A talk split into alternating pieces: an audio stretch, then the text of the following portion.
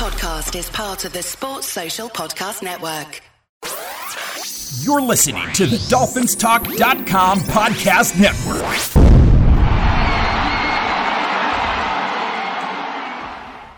Hey, Dolphins, this is Michael Fink with the uh, FinFans Podcast. Each week we come to you and bring you our opinions on what's going on within the Dolphins organization. During the season, you'll hear two shows each week where we review and preview each game. We shoot straight from the hip and have fun in doing so.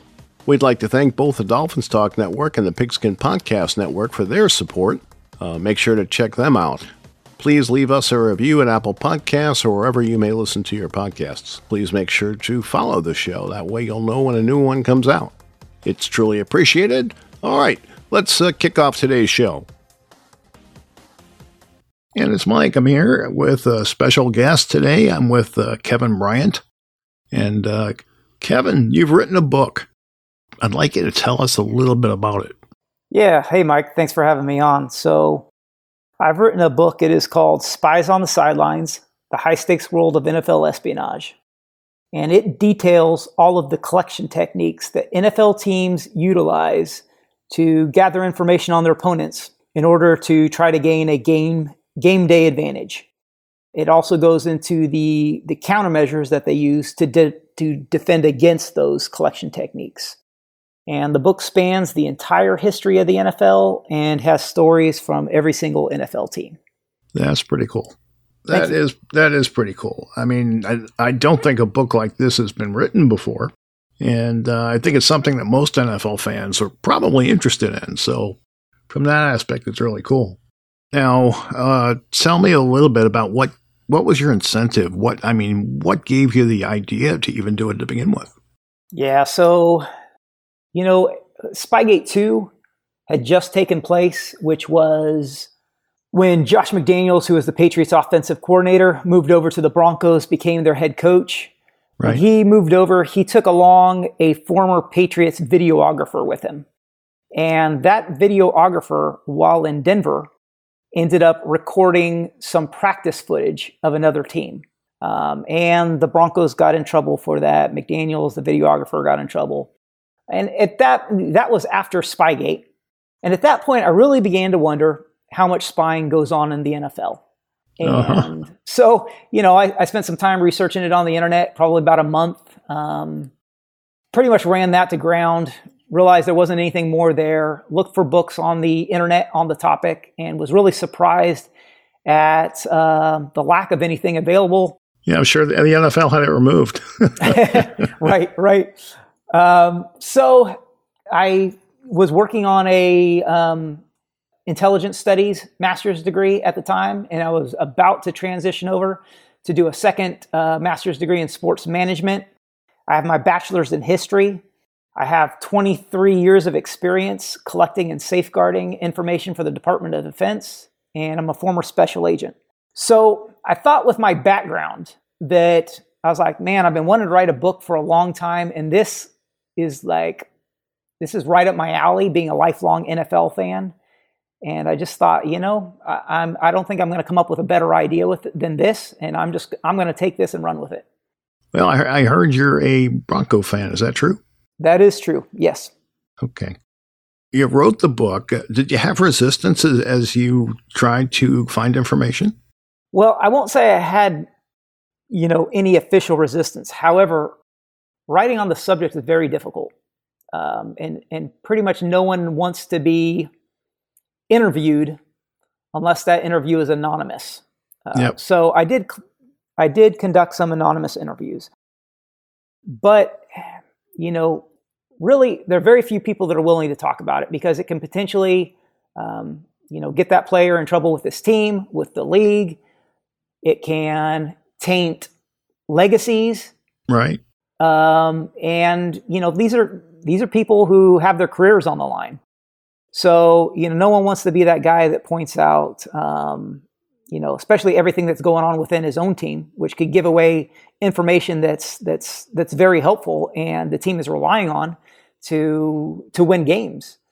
Right. Um, so a lot of the book was a lot of the research from the book. Um, it, it, came from two main sources: the internet and books that were previously written by coaches that are um, now out of the game. Sure.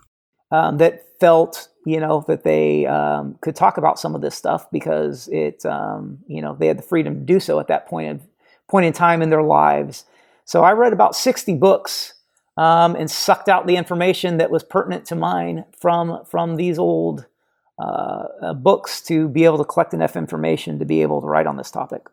Yeah, I mean, you know, today, I mean, you know, it, it's probably easier, I would think, to find out some information than it may be of finding out information years ago.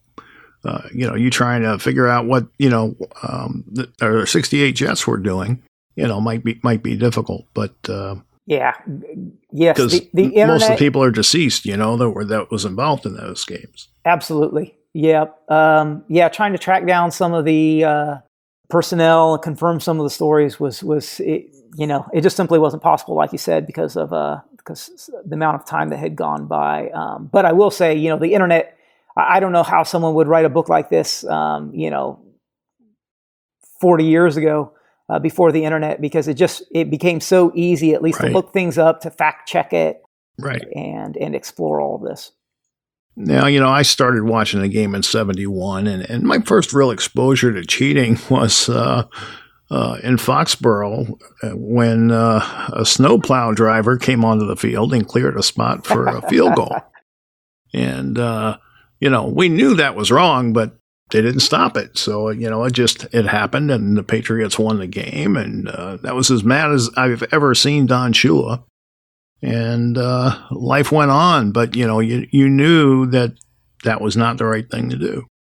Yeah, and you know that's the interesting thing about um, you know about spying or collecting on information your opponents. You know, there's all these different techniques out there, um, and whether or not they are technically permissible um, some of them are, right. some of them are in the gray, and some of them are clearly not. Um, but you're going to always find coaches that are looking for those loopholes.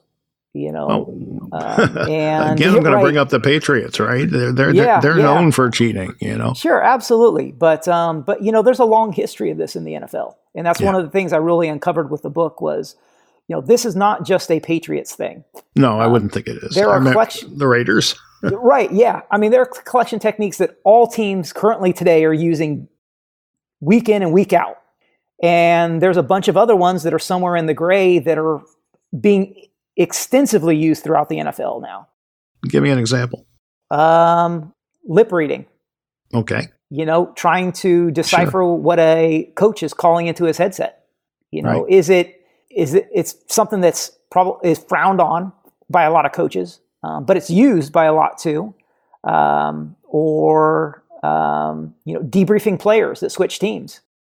Yeah, I'm so sure you, that's pretty common. Right, absolutely common. Some yeah. coaches will, you know, some, you know, and for some this is just a part of the game. For others, they're like, eh, I don't like this part of it.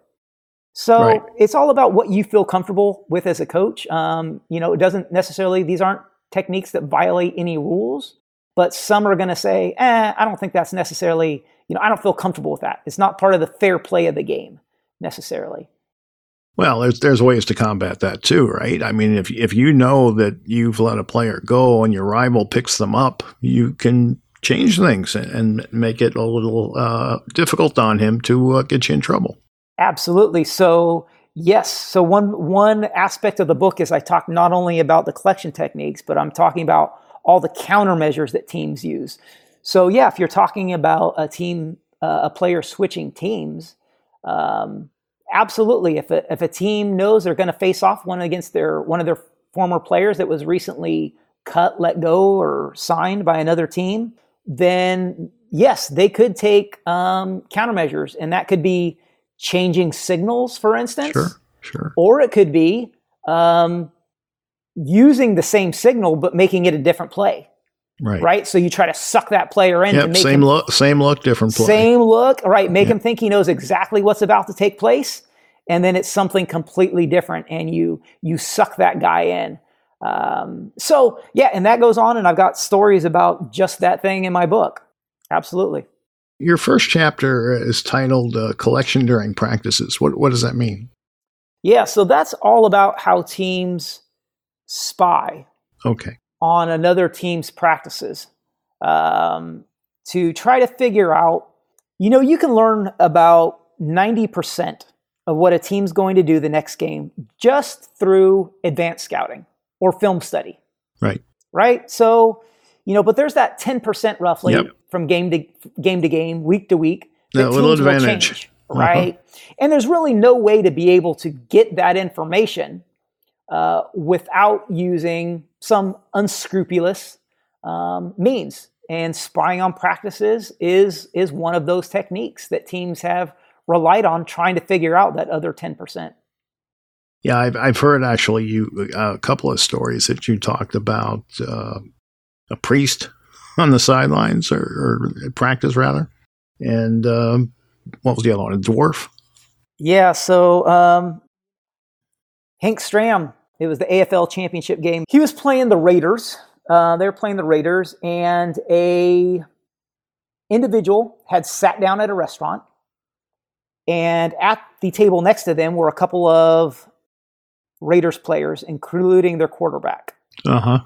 And the quarterback had sketched out um, some diagrams on on a table mat um, of what they were going to do. And so the um, at the table next to those guys was a KC was a KC couple, um, a couple KC fans, and they called up Hank Stram at his hotel and said, "Hey, uh, we've got something for you that you might be interested in." And um, Hank Hank said, "Okay." You know, he wasn't really sure what it is. He thought maybe it was a ruse, and Al Davis was trying to sucker him in and Uh huh. provide either false information or get him in trouble with the league.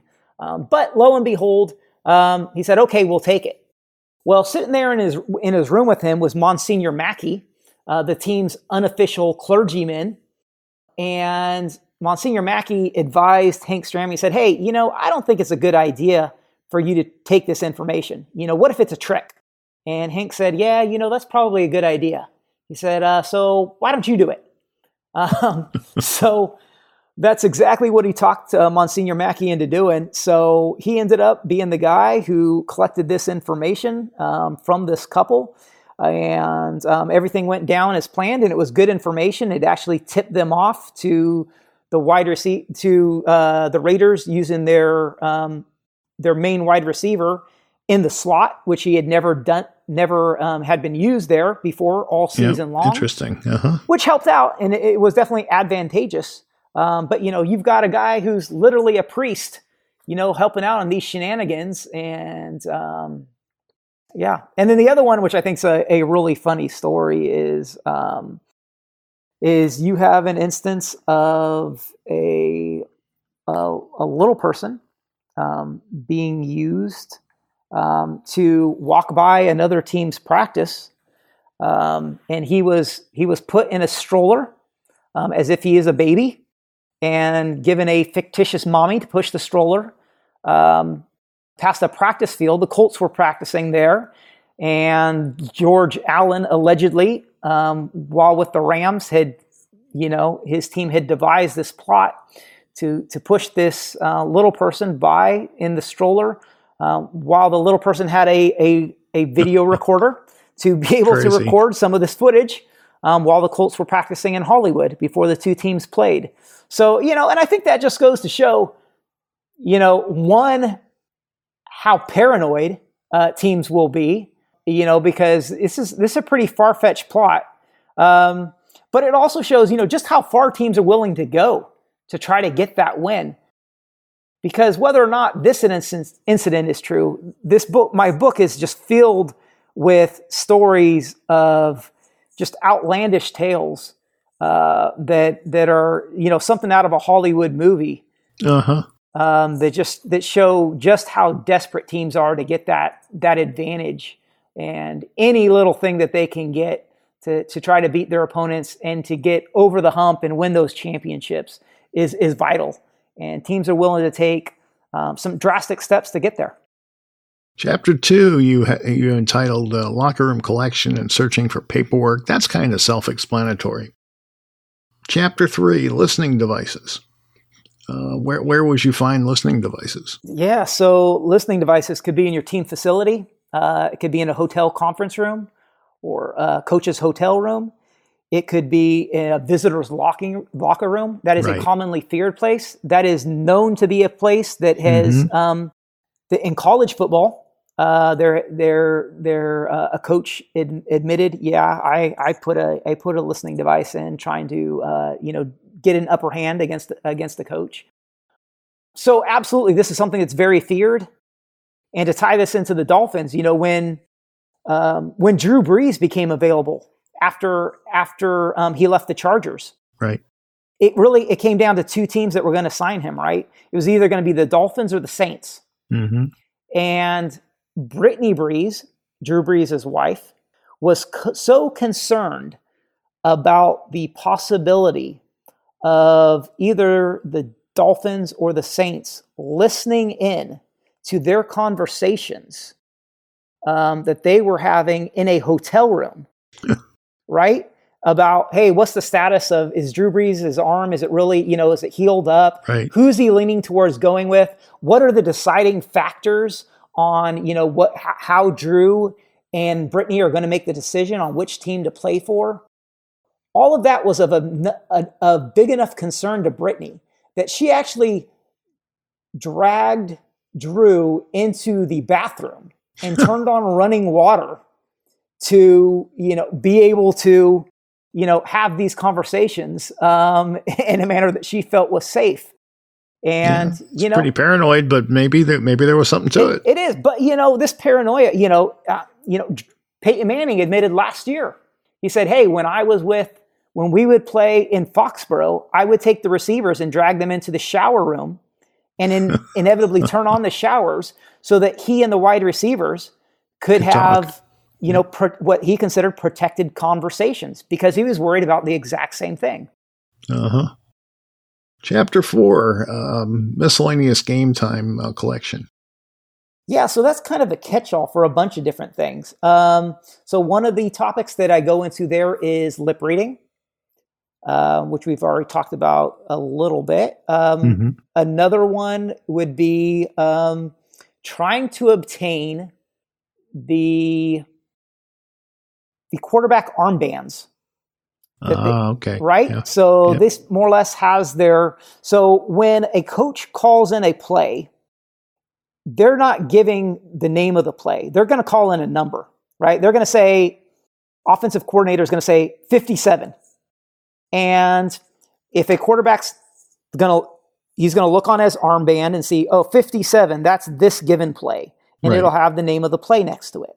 So, to try to piece those two bits of information together, what's been known to happen is that a defensive defense defenses will target quarterbacks and try to rip off those armbands in order to figure out the numbers, um, so that eventually um, they can try to piece together. And if if they can learn what the play call is um, and what the name of the play call is, whether through you know stealing playbooks, uh, you name it, or debriefing players that were formerly with the team, that they can, if they can listen into that and learn that, or have somebody lip read while that coach is calling it in and figure out what's this upcoming call that's upcoming play that's about to go in. So as you see, like with the with those two, a lot of these techniques go hand in hand. You know, stealing a wristband can feed into lip reading. And then it can fig and then it, or it can play, you know, it can play into getting a debrief from a player that was formerly with the team. All of this, these aren't these aren't done, these aren't isolated Right. uh, techniques. They all feed together to be able to exactly. build upon the give you a clearer picture. Right, exactly. Uh, which is really interesting. And I think it's one of the areas that the Patriots do really well. You know, it's, it, you know, are they willing to stretch the bounds of propriety more than other teams? I would argue probably yes.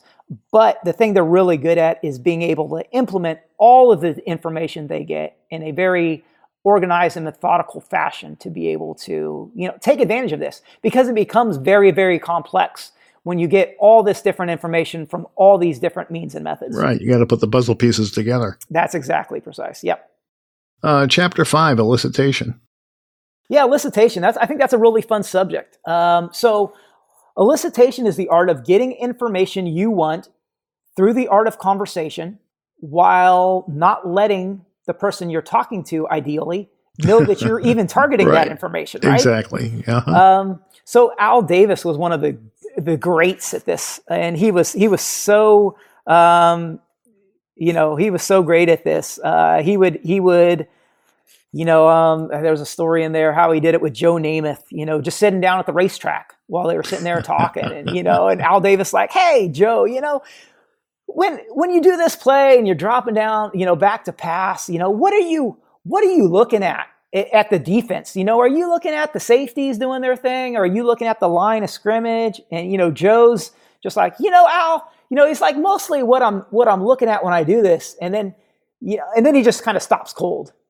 and he starts laughing and he realized what Al's about to do, you know, what he's trying to do. Uh-huh. And he's like, The light like, went on. He's like, you know, and every time they'd get together, they just kind of laugh about that. But you know, um, you know, but Al Davis, he would he would bring in. He was known to bring in all these coaches from around the league whenever he, he would have an open spot on his staff, and he would talk sometimes for days with one with one inter, one interviewee. Um, he he did this with uh, Bill Belichick.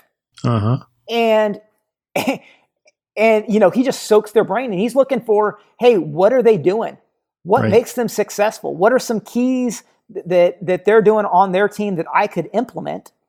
Um and yeah and he just do it. And, and what a great way to do it because those guys that are being interviewed feel like right. hey this is this could lead me a job. I feel like i need to be able to talk but so they open up a little more than than usual um, so uh, yeah, I think it makes for some really interesting scenarios. Um, Peyton Manning was known to do this at the Pro Bowl. He Uh-huh. would buy um, other Pro Bowl players mai tais to loosen their lips Get up a little drunk, bit. right. Get right, get them a little intoxicated, and then talk to them about, uh, you know, what makes them successful and what are they, you know, uh, and try to gain some secrets. Uh, Yep. So yeah, it goes on. It's been going on throughout the history of the league. The action never ends at DraftKings Sportsbook, especially this summer. With tons of ways to bet on your favorite sports, you can fuel your fandom and feel the heat of the season like never before. Plus, right now, DraftKings Sportsbook is giving new customers a risk free bet up to $1,000. That's right. Make your first bet up to $1,000, and if it doesn't win, you'll get another shot to cash in. You can throw down on all the major action for baseball, golf, MMA, and more.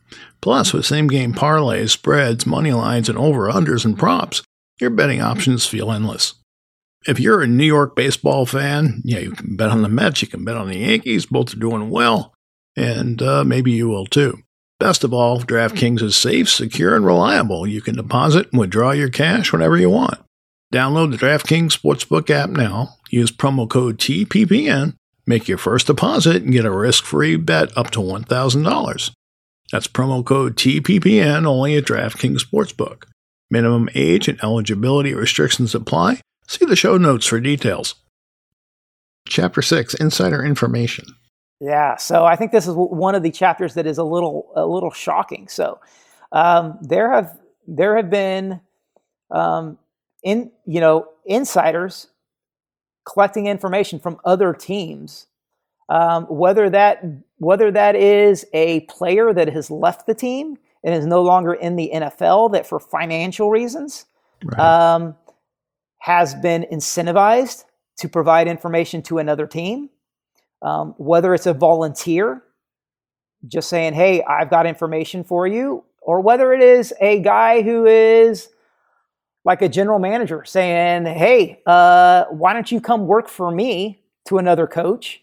And when you do that, why don't you bring um, all this information, all the drafts, all the draft information, secrets from another team? I'd like to know that. Right. All of that has gone down and taken place, and it is a very real concern. Um, so, it's, so teams will take some pretty crazy countermeasures to try to prevent all of this because it is a, a fear that you have a spy inside your own team.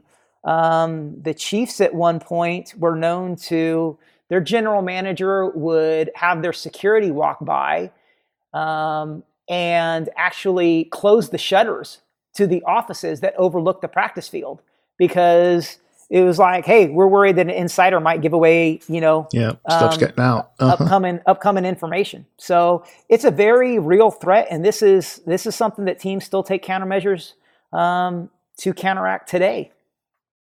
On another note, um, how much do you think drones play a factor today?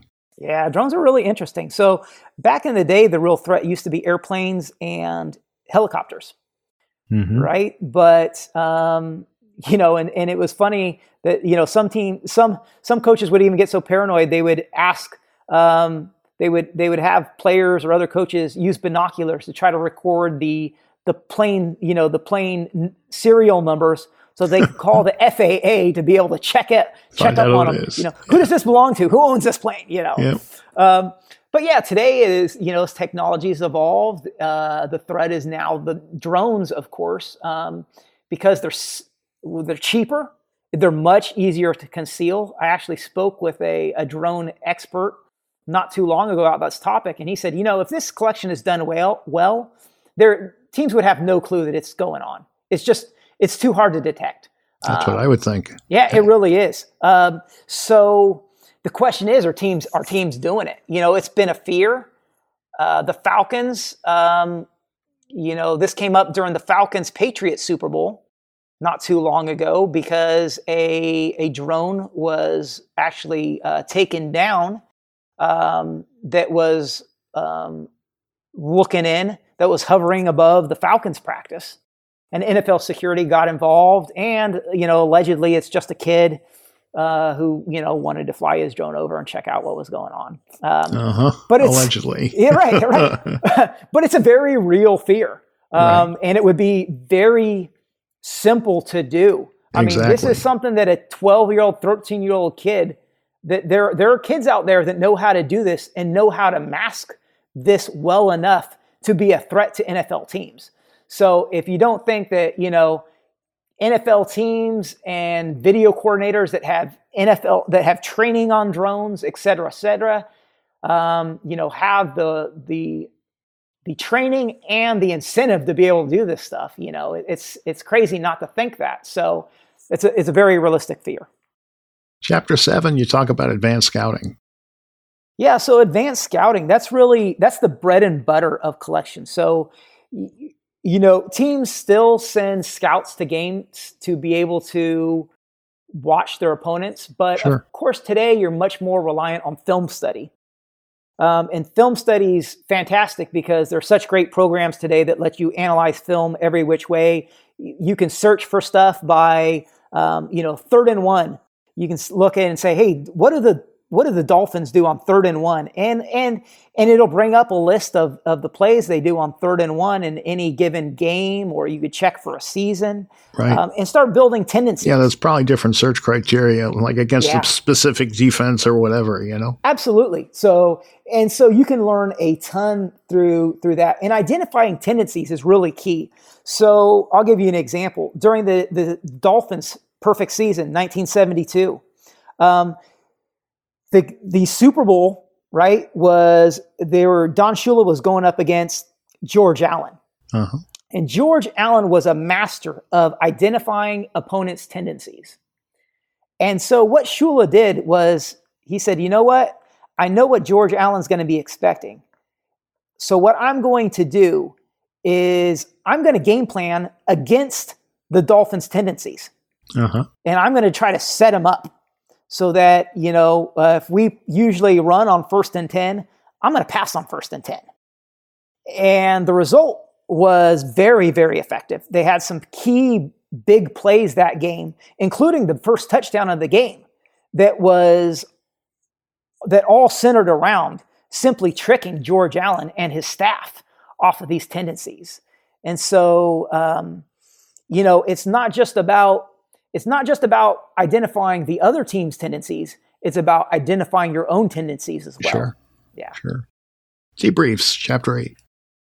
Yeah, debrief. So that's a lot of, you know, when teams or other coaches go switch teams, um, gotcha. you know, teams are going to try to pick their brains, sure. especially if they're playing in the near future, to try to figure out what do you know about your opponents when you were part of that team. So um, it can be, it really depends on their position, um, how much information they have. So, like a, a, a quarterback's going to have a ton of information because he knows everything about what a quarterback, the role of the wide receivers, the role of the running backs, Sure. the line. He understands the whole picture for the offense, right? Um, whereas you take a wide receiver, he's just probably going to know his his part, and that's about it. But he may also know, hey, you know, you know, uh, our quarterback, he used to hate this.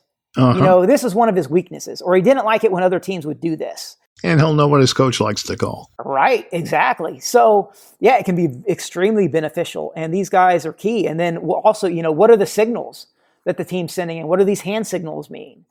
So there's there's absolutely a lot of information. Um, but obviously, That's know, chapter nine. Yeah, signal, right. signal collection. yeah, signals collection. So signals are collected in a lot of different ways. You can get them off of film. Uh-huh. You can get them through advanced scouts attending and watching these games. You can get them through former players. You can try to do it like the Patriots did it once upon a time and videotape the signals, um, which is not permissible, but you know, um, Yeah, you can steal them. You just can't film them. Correct. Absolutely. Yeah. So, and all teams are trying to collect this information, right? It's just a matter of it is not filming it is not permissible. But there's a big advantage to filming it because these these signals are sent in fo- so quickly that it's it can be very very difficult to dis- to decipher. And some And of hard them to are spot. It can be hard to spot. yeah, so, and and the you know offensive plays are very, get very complicated, and so um, so yeah, they can they can be they can be a, a bit more complicated depending on how they're structured, or they can be very simple. Um, it just depends, but um, but the speed is really the factor, and being able to either put it in slow motion and watch the signals as they're being done, Right. or um, or just being able to watch it time and time again is is is really key. And then once you figure out the signals, you can confirm it in a variety of manners. You know, um, you bring in it whether that's through a player debrief when they come in, whether that's through um, just simply advanced scouting and continue to follow up with the team game after game. Hey, does that signal still mean this? Yep, it sure does. Or no, it doesn't. They changed it to this. Um, so, yeah, teams are constantly trying to keep up with that. Chapter 10 Open Source and Media Collection. Yeah, so media collection, you know, teams use every single collection technique they have to try to figure out what it, what their opponents going to do and trying to find that extra 10% of what's going to be going on the next game that they didn't do in the future. And the media can sometimes provide that link for you. So um, so teams watch opponents um, interviews and talk, whether that's on TV, radio, the newspaper, because sometimes these reporters and journalists have an inside track. And sometimes they report information that coaches wish they wouldn't have, Right. um, such as injuries or what a team, what they saw, what a reporter might mention what he saw in practice. And sometimes players have loose lips and they just slip up Right. and it can be it can be a big advantage. And it's something as simple as, like, let's say there's a, a quarterback controversy, and going into a game, the other team's not quite sure who the quarterback is going to be, whether it's whether it's a controversy or whether you know there's an injured quarterback, and you're not sure who's going to start. And if a player happens to slip up and mention, oh, you know, so and so quarterback A is going to be the quarterback who's starting, that gives that defensive coordinator um, of the opponent a huge advantage Sure. because then they can game plan around that and figure out, oh, this is great. But of course, you've got to be leery because at the same time, Is it true? Right. right, is it true? And certain coaches have been known to ma- manipulate the media to Sure. purposefully provide false information. So it's a, it's a cat and mouse game, which you know is very intriguing. Yeah. Part three is is the draft and free agency, and chapter eleven is draft prospects. That's interesting to me. Yeah, so you know, just like teams collect information on their opponents, teams are also collecting on prospects because these guys are going to have millions of dollars invested into them, and there's so much parity in the league today that um, you know, and and and with the salary cap too, um, it's really hard. You're looking for every little advantage you can get, and you really want to make sure you your draft picks are as successful as possible. And so, one way they do this is trying to gain information about the prospects, whether that's learning about them as players or learning about them as people. Uh-huh. because learning about them as people is often the deciding factor to do they have the work habits to be able to develop and also um, are they going to get in trouble whether that's Right. with the law uh, do they have alcohol drug problems gang problems you know criminal aptitudes well, teams want to know about all of this ahead of time so teams will go through you know all kinds of tactics to include um, having a surveillance team uh, watch these players uh, to figure out to station them at a bar. You know, if they know the favorite bar of a guy, hey, how many times does he go in there? Or follow him in on an airplane, or you know, or set him up, such as when we bring him in for a visit. I want the driver to show up ten minutes late on purpose. I want to see how this prospect he reacts. reacts. Yep. Is he a jerk? And is this a guy who we don't want to have on the team?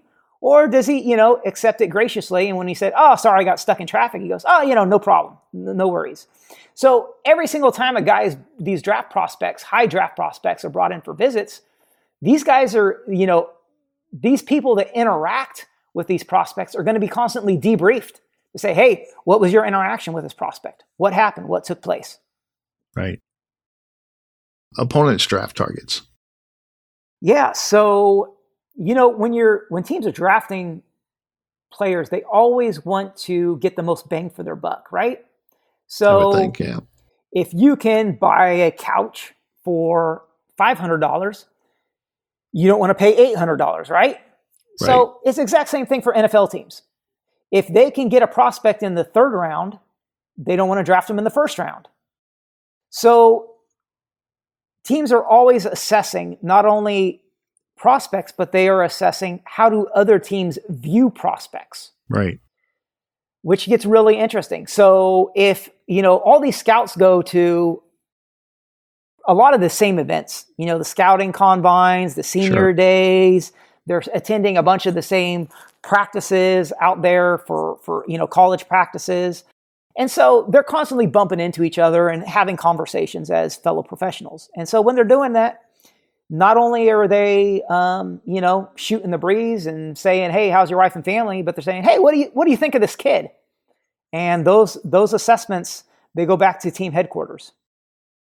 You talk about pro scouting. Um, what are you referring to there? Yeah, so pro scouting is it's not only draft prospects that are constantly assessed; it is players that are already in the pros, um, or or guys that are being brought in off the street, maybe from different sports. So those guys get constantly assessed as well. And um, That's not really cheating, right? No, it's not. Um, it's just simply you know it's doing your homework, um, Yep. and it's uh, you know they're kicking the tires. They're trying to look into. Um, you know, hey, this this is a this is a great player. He's been in the league for five years. Maybe he's a Pro Bowl player, but he's got some red flags. You know, Right. he's ha- he's had he's had a history of getting in trouble. And do we want to take a chance on him? You know, this guy may cost us seventy million over five years. Do we want to spend that kind of money for a guy with that type of troubled past? And so, you know, they're sending guys out to try to dig into it and try to figure out, you know, what is this guy up to, and and is he is he worth the risk? Gotcha. Uh, chapter 14 the AFL and NFL fight over players. Yeah, so this is this is one of my this may be my favorite chapter in the book, and it's all about the battle that the NF the, the AFL had with the NFL to see who was going to be who was going to reign supreme in professional football in the Mhm. United States, and um, the AFL almost won that battle, and you know, no, the truth is no one won. The leagues Right. They, merged. they merged. They Right. merged. That's right. the, yeah. But it's all about the stories. When you can't beat them, join them, right? That's exactly what happened, and it was man. It could have gone either way, and it's a really interesting story about the competition that took place and the the spying techniques that teams used during that, which were just absolutely absurd. Um, you know, they used these guys, these businessmen for the most part, most part that they called babysitters, who were a bunch of rich businessmen that they would try to use to convince college prospects to join their league, either the AFL or the NFL. Right. And then sometimes when they find them and convince them, um, they would hide them away. so that the other league couldn't even get their hands on them. Um, and so they take these guys and hide them out in all these various places uh, with these babysitters. And then it's this war of the other team tries to find them and tries to lure them away at times. Um, and it's just this cat and mouse game of, uh, you know, it's hide and seek at its very best for yep. the biggest talent in college football. And it just, it, it's some fantastic, great stories of what goes on. Um, teams are spending huge dollars uh, trying to trying to win over the best players and and keep them with their prospective leagues. And Al Davis was just just hilarious. Um, you know, I mean, you've got stories of teams having hidden drafts um, to try to you know throw off the other league and get the other hand. Um, you've got stories like Al Davis uh, allegedly being Al Davis. Um, that's what the NFL suspects um, you know, calling. Um, you know, they got in contact with all the NFL's babysitters and said, "Hey, um, you know, the day before the draft, we want to have a conference, and we want all the all the NFL's babysitters here at this location." And so that almost took place. He, um, and like literally, while while some of these babysitters were on the plane about to fly to this location, uh, the NFL called them and said, "Hey, this is this was all a you know. I can hear this, this coming. Uh-huh. This was a ruse. You know, this uh-huh. didn't. We don't want you here. You need to get back and you need to protect these prospects coming out of college because this draft from both leagues is about to take place, and you're not there to protect them." And, you know, and the NFL was convinced that Al Davis was behind this whole thing. And he probably was. He probably was. He, he was pretty right. shrewd. I he mean, people don't give shrewd. him credit for being shrewd, right. but he was shrewd. Yeah. But the chapter is just chock full of stories like this uh, that I think are, you know, some some of the greatest to come out of of, of the league. Um, and I, I thought were just fascinating. The rest of the book appears focused on the Cheatriots. Yeah, so the Patriots. Yeah. Um, yeah, so it does. So I've got a chapter on Spygate, and I've got a chapter on uh, Deflategate, and uh-huh. then another on everything that you, well, that's not well known. Um, right. And it includes headset tampering, the allegations oh, yeah. of headset tampering, the allegations of the Patriots stealing other teams' play sheets. And, you know, I think and it's and there's a bunch of other techniques that the yeah the over Patriots, the years I, I, think we found out that Belichick will do whatever it takes. right, right. Um, so yeah, I think it's really it's really interesting. Um, I think I've got a pretty unique take on the headset tampering and how it uh-huh. could have been done. You know, I won't say with absolute certainty that it was, although there's a lot of um, you know, there's a lot of people saying, you know, well, hey, Ma- Manning will tell you it was. yeah, and, and, and it's you know, um, I think if you read the book, uh, you know, you'll there's there's a lot of evidence that points towards it, but the question is always how do you do it? You know, these are these devices in today's game are protected with military level encryption. Uh-huh. And eh, you know, and there's a lot of very convoluted, very technical, and and um, theories out there about how the Patriots could conduct headset tampering, um, which yeah, it could be. Um, I think I've devised and came up with a much simpler and much more likely um, uh, means for the Patriots to have done this, which is I, I, think is I think is is fairly convincing, and um, I won't give that away. No, but, that's fine. But uh, I, I, definitely think it's it's it's worth worth a read there. And um, yeah, just reliving Spygate and Deflategate um, and going through that and really going through that in detail because as much information as was out there, it's really hard to put to put together all the pieces of the puzzle. And right. um, and to do that through the lens of everybody, you know, the, whether it's the Patriots, Roger Goodell, the fans, the various teams that were affected, and and that's what I've tried to do. And and and I think one of the most interesting things is the NFL's reaction, or sometimes lack of a proper reaction and, uh-huh. and punishment on some of these things. And then, yep. um, and then how that's changed. You know, the the, the their reaction during Spygate versus Deflategate was very very different. Um, and yeah. and hopefully the NFL learns some lessons. But I think the ultimate thing it comes down to is, you know, until the NFL puts enough makes the punishment heavy enough that the that it the Patriots are scared to do these things, that this type of stuff is going to take place, whether it's from the Patriots or it's from another team. And and maybe we don't want it to go away. Maybe this is just good fun and entertainment, which I think a lot of it is. Um, well, stealing signals and stuff like that, I'm going to tell you, is just part of the game. Right. Um, but when you get into, you know, listening devices and stuff like that, to me, that's over the top. You know, that, that's taking it a little too far. Yeah, and a lot of people will argue that, and yeah. I think that's one of the interesting things is, you know, where the line is drawn is not necessarily always what is cheating versus what is not cheating, because. Right you know, a whole, you know, I wouldn't say, hey, a team got called for a holding penalty that game. They cheated. Yeah, okay, whatever. You know, so there's lots of stuff when it comes to spying that is not necessarily breaking a rule that is much more controversial than that.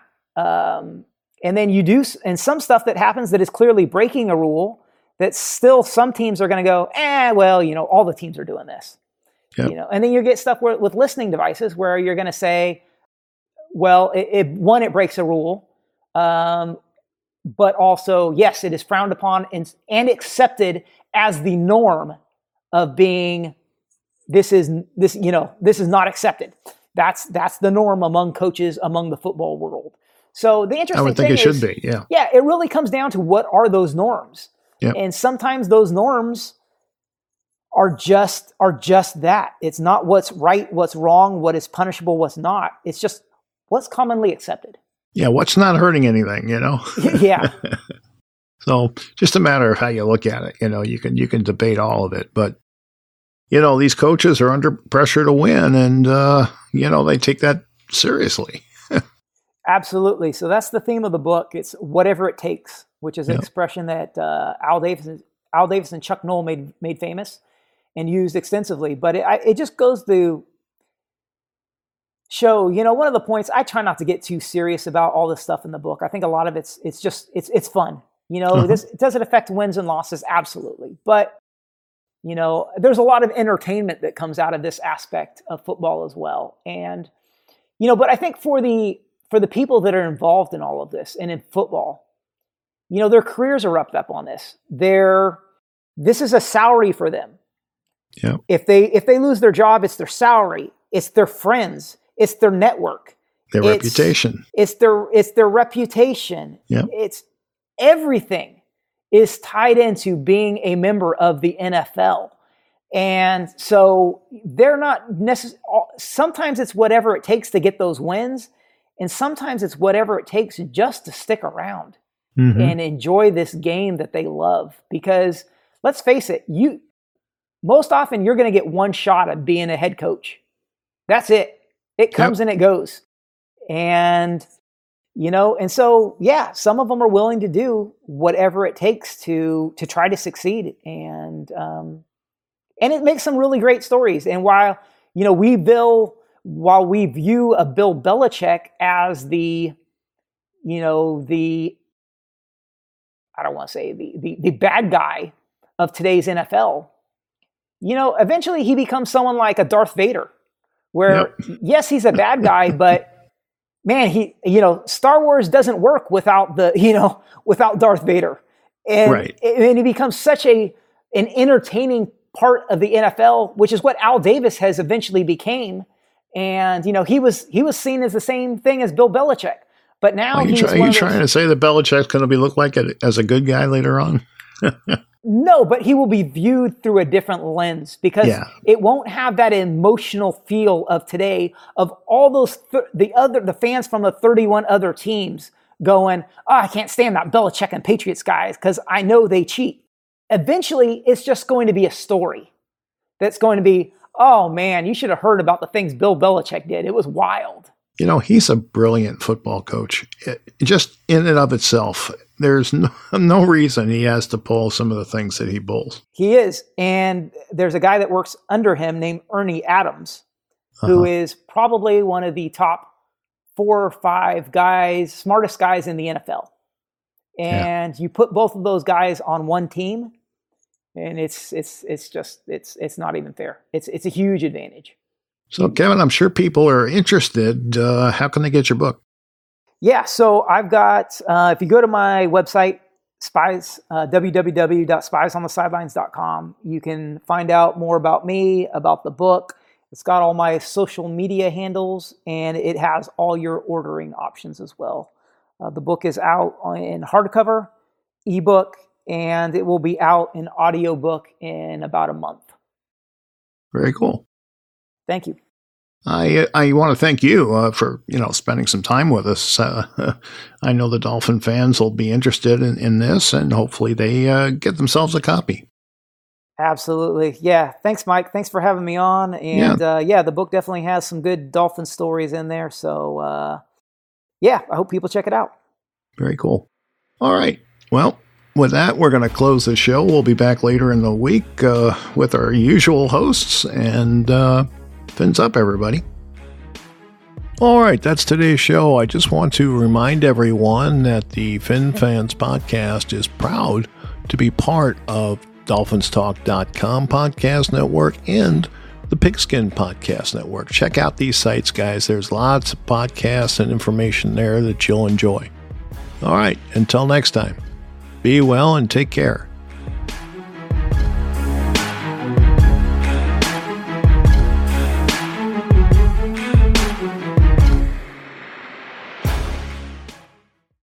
Sports Social Podcast Network.